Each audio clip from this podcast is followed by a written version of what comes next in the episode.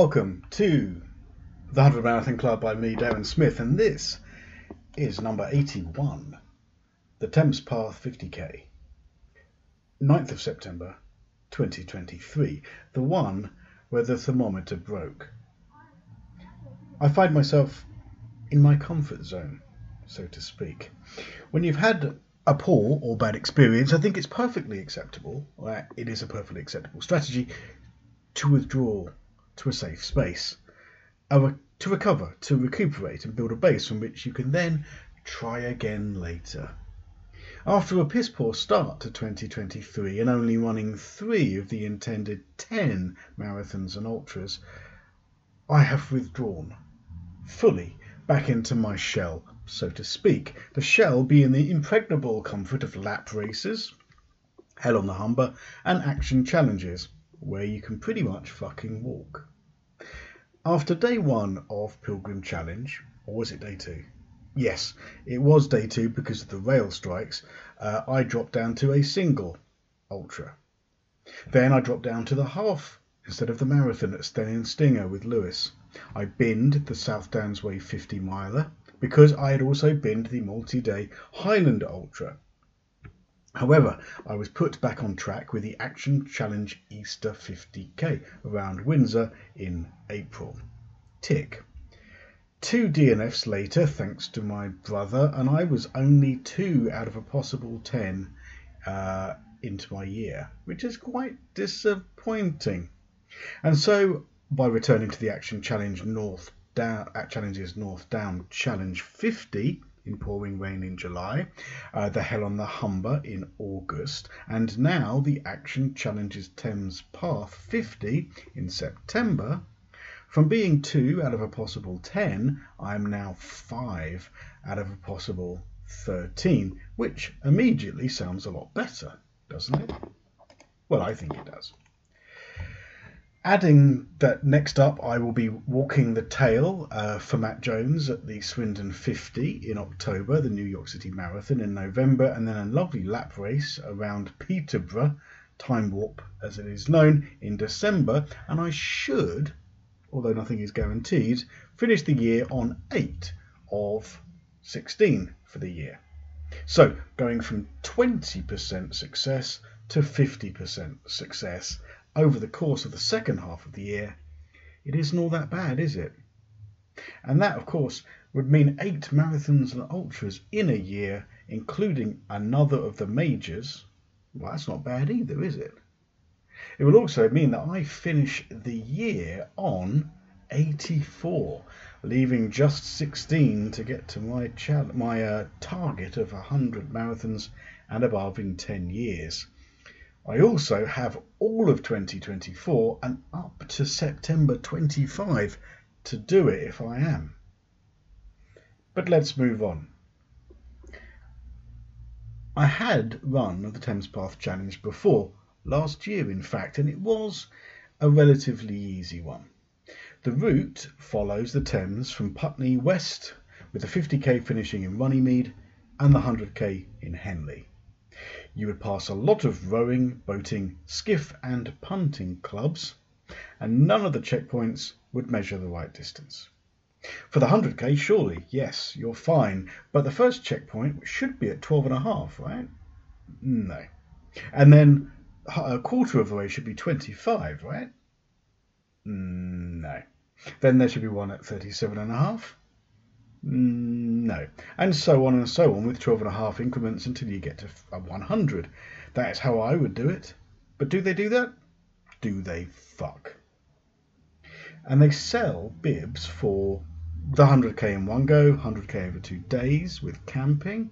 Uh, I think it's at a local school from the complete debacle last year. Uh, first 50k, second 50k, and the quarter distances. But I don't know how they can do the quarter distances because the quarter distances aren't anywhere near a quarter. You know, the 20k mark, 25k mark, sorry, the first quarter was actually at 29. And therefore the second quarter was only 21k to get to 50. I am genuinely shrugging here. I'm using the shrug emoji uh, to actually illustrate what I think about their measurements.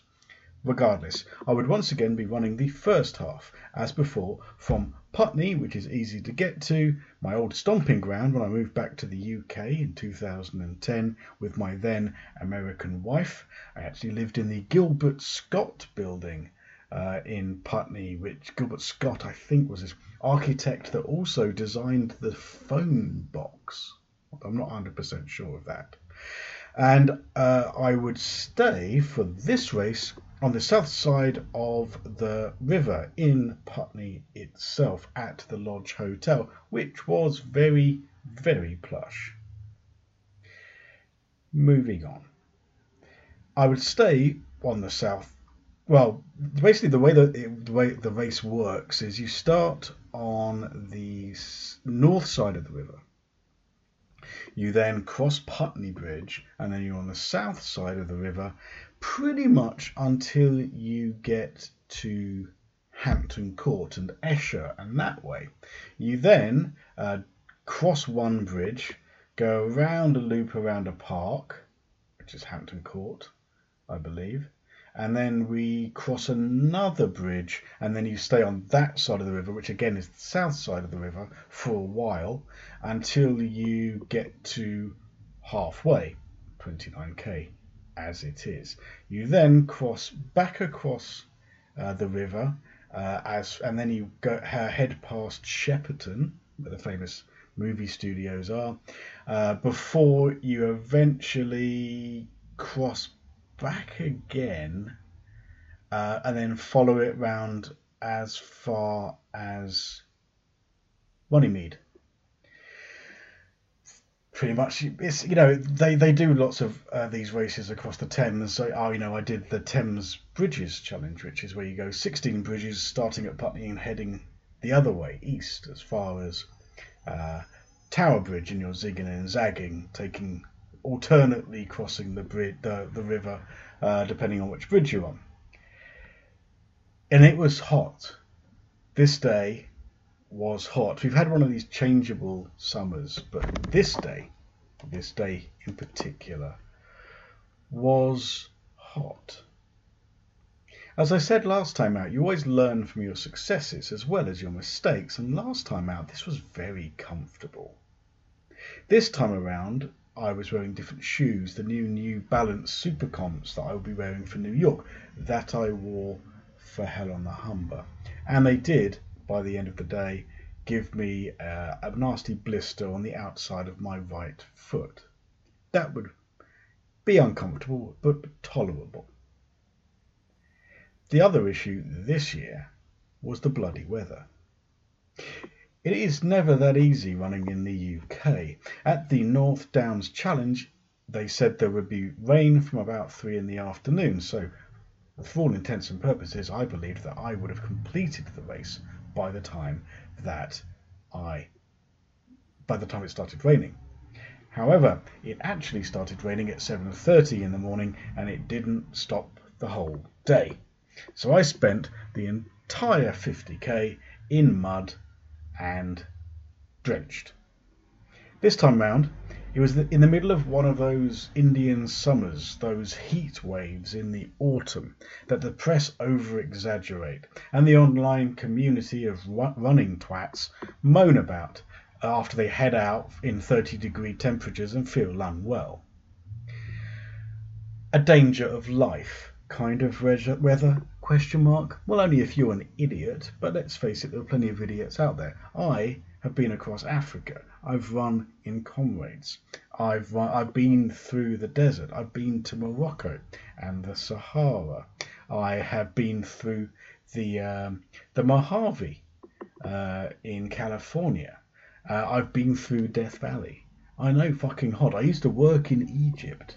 This was one of those days that probably started 26, 27, would peak at 30, 31. It would feel hotter but again, we were, we were on the river, so the, the sun would reflect off the water. You need to prepare for those things. I had a spray of Factor 50 with me, so I was being that level of sensible. I wasn't going to go out and just frazzle and end up, you know, looking like a beetroot by the end of the day. I actually prepared. They did tell us all in a message the day before that bring two litres of water. And I saw people that were carrying the 500 milliliter bottles in their hand, one of those hand bottles that kind of strap around the hand. So, not necessarily knowing how far you had to go before the next checkpoint, that was a bit stupid. Personally, I had um, decided early doors because I, I tell you what, I take exception. I'm not I'm not cheap by any stretch of the imagination, but I take exception to having to pay five pounds for bag check at a race that cost 150. And action challenges really do take the piss. It used to be, and some of their races would be, that if you're a runner, then it's free. Or if you're um, uh, if it's a point to point race, you pay the five pounds. But if it's a, a loop where you finish at the start point, then it should be free because after all, all you're doing is dumping your bag on the floor. It's it's hardly being transported anywhere. Anyway, these pricks charge you five pounds. And I was not ever happy about giving them five pounds, especially at Easter when they just covered everyone's bags in mud. So what I did this time, rather than taking just my um, uh, Salomon uh, running hydration vest, this time I took my OM Original Mountain Marathon light pack.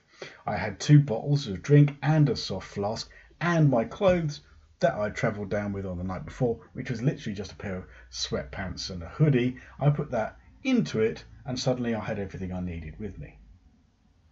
Like I said, I saw people with nothing more than a small handheld bottle, which in this weather is stupid.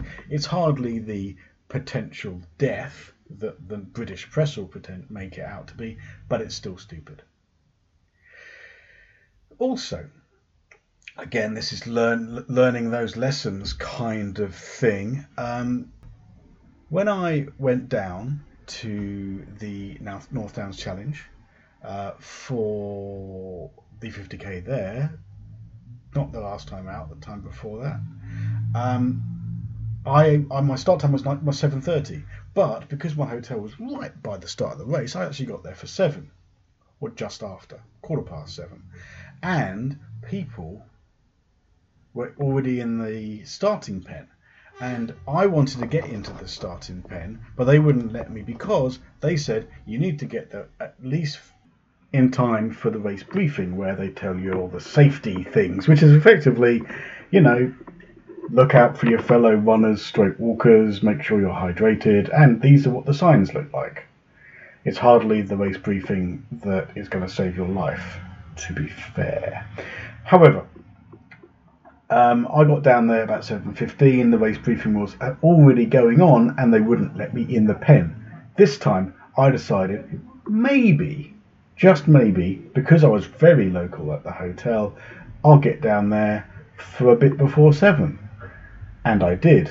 And it meant that I could sneak into the seven o'clock start rather than the seven thirty start and get a half hour head start on the day. And given the fact that the day was supposed to be, and to quote the British press, so hot it is a danger to life, I thought getting an extra half hour on the route was a clever idea. So, I would take it easy.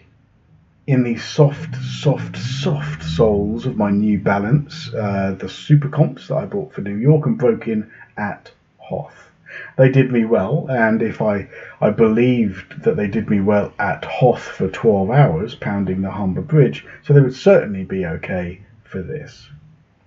So, after avoiding the warm up, as per, I never do the warm up, we all headed out. And it was a stunningly beautiful day on the water. Rowers went by in their twos and their fours and their eights with their coaches calling to them um, through old school megaphones. Um, and we all took it easy. And a lot of us were taking it easy. No one, I mean, I would say no one was breaking their neck to try to finish, but the guy who did the 100 did it in 7.35 or something. So he did 100k in the heat in 7.35 fair play to the boy. I was taking it easy, taking pictures. For the for, for the ridiculous cost of entry, uh, as I hit the first checkpoint, uh, I was pretty pissed to see the sign saying only one pastry per person. But it angered me, and I shouldn't have got angry because Karma made it the driest custard Danish that I've ever attempted to eat. It was drier than Gandhi's flip flop, and after one tough bite and swallow, I threw it away. But I was already a quarter of the way in, and I was warmed up, and the day was warming up too. Now there are there were other events going on on the day. The Richmond Run Fest was going on with a 10k, half, and full marathon. They actually pulled the plug on the full marathon due to concerns about people being on the course. I mean, some finished; those quick people finished, including uh, Emma, a friend of mine. Emma, she actually finished, uh, whilst another friend, Jimbo, Crazy Jimbo, he actually didn't, and he was pretty pissed about it. So some were finished, some finished, others weren't given the chance because they pulled the plug because there was actually no water after 22 miles, which is a bit shocking because water is everywhere. And halfway through my race, uh, you get a meal voucher. And this basically there's a, a, a, pasting tables. You can get a roll, cheese and ham, cheese and pickle, tuna salad, cheese and salad, etc. Lots of options packet of crisps, different flavours, cans of drink, different alternatives, muffins, chocolate bars, pick up a penguin kind of thing. So I got a cheese and pickle roll, one can of cold drink, a cup of sugary tea, and the guy ahead of me was being a real prick. He was complaining that, well, what is this? And they said, well, this, this token that you've given us is for a meal. And then he said, well, this isn't a meal. Dude, you are only 25k into a walk. 25k into a walk. It was only 10 o'clock. And, I mean, it was a bit of a fatty. So, really, you could fucking deal do without having a fucking full meal at 10 o'clock on a Saturday morning. Have the roll. In fact, you shouldn't even have the roll. At 50k, there would be hot food. Uh, and there would be things like a, a, chicken curry, a vegetable curry, spaghetti bolognese, that kind of thing. I didn't have any of it. And there would be a big food at the end because, you know, uh, 10, 100k. You know, so people who get to halfway and the full distance deserve a hot meal. Everybody else, a sandwich is probably all you need. What do you want? A fucking roast dinner? Jog on, fat boy. I got what I needed, uh, and then I left. I'd also made a decision. One, don't be a prick like that fat guy. Two, stop at the next ice cream van I see. And that's what I did. First ice cream van, I got an ice cold bottle of water and a 99 flake. It was actually on the bridge just after Hampton Court. And it was glorious. And I now had the taste from Mr. Whippy and I wanted more, and I would get more. I would stop in total at four ice cream trucks, getting in no particular order a bottle of water, a bottle of orange Fanta, a strawberry and raspberry slushy, a 99 flake, and a Calippo. I would also, and I think Lewis and JK and the boys are proud of this, I also stopped at three pubs and had a pint of it, pint of each, a Heineken, a Camden Hells, and a Stella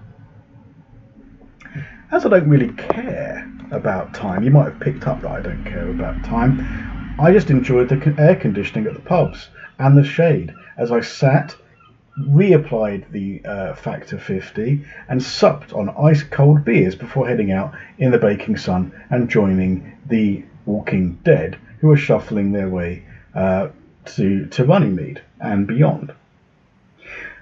I've also upgraded my headphones. Again, this is learning lessons from before. My Mifos, which are like in-ear pods, they always run out within three or four hours. In fact, I think the, the charge is getting less and less over time.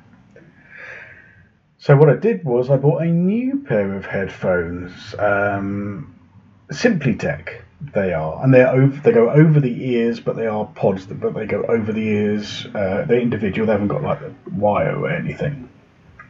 Bluetooth headphones, And so I listen to music. Present, presently, um, I've got uh, a thing for the Guardians of the Galaxy, have, the third movie having come out, and so I've got a playlist that has all three Guardians of the Galaxy soundtracks. So that's all of the actual music from like you know Beastie Boys and uh, Faith No More, and you know all those you know all the band bands, you know Earth, Wind and Fire, Flaming Lips, all those different bands. Um, so I have all three of those, one after the other, in the same playlist, plus the three incidental music sound uh, you know albums. So that's the the incidental music that sort of uh, the orchestral stuff. You know, you know when they all hold hands uh, at the end of the first Guardians movie, and it's like we're the Guardians of the Galaxy, bitch.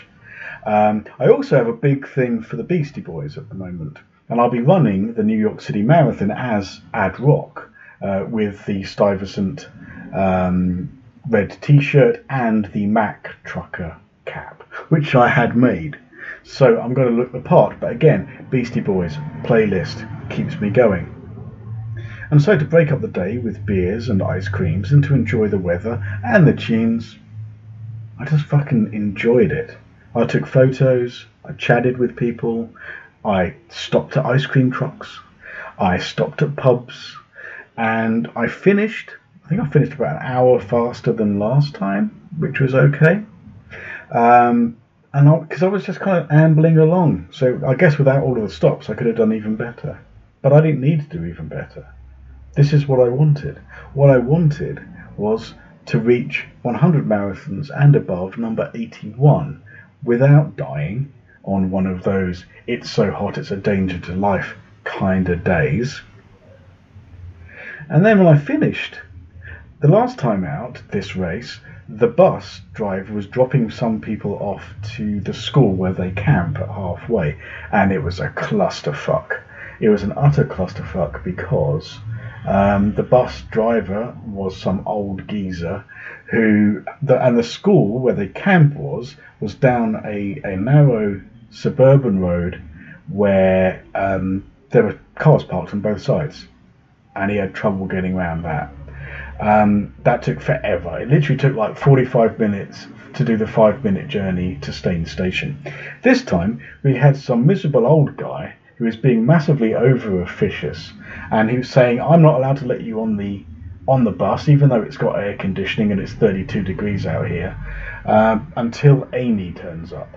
And we're like, "Well, who the fuck is Amy?" And it's like, turns out that he had been told that only to let people on uh, if if one of the administrators uh, from the race is with them. Now, Amy, it turns out, had sent us over in the first place, but we stood there in the baking heat, waiting to get on this fucking bus. Whatever. I made it to, you know, I was I only had to wait 15 minutes for the bus, and when I got to Staines Station, I only had to wait four minutes for the next train to get me home. In fact, I got home an hour and a half earlier than planned. So that's a win-win situation. And so that was 100 Marathon Club number 81 for me in a little under eight years. My next one, the next one up, is the Swindon 50k, which I shall be doing the walking or running, walking the tail for Matt Jones, collecting the signs from the 19k point uh, and just making sure everyone's healthy and safe as they get around. So I've got a, I've got my WA W A A uh, backpack with two great big bottles on it with um, sun cream and spare socks and a spare pair of shoes and waterproof and and uh, a dirty great first aid kit in case anybody needs it. So if anybody is at the Swindon 50k, um, I've got your back.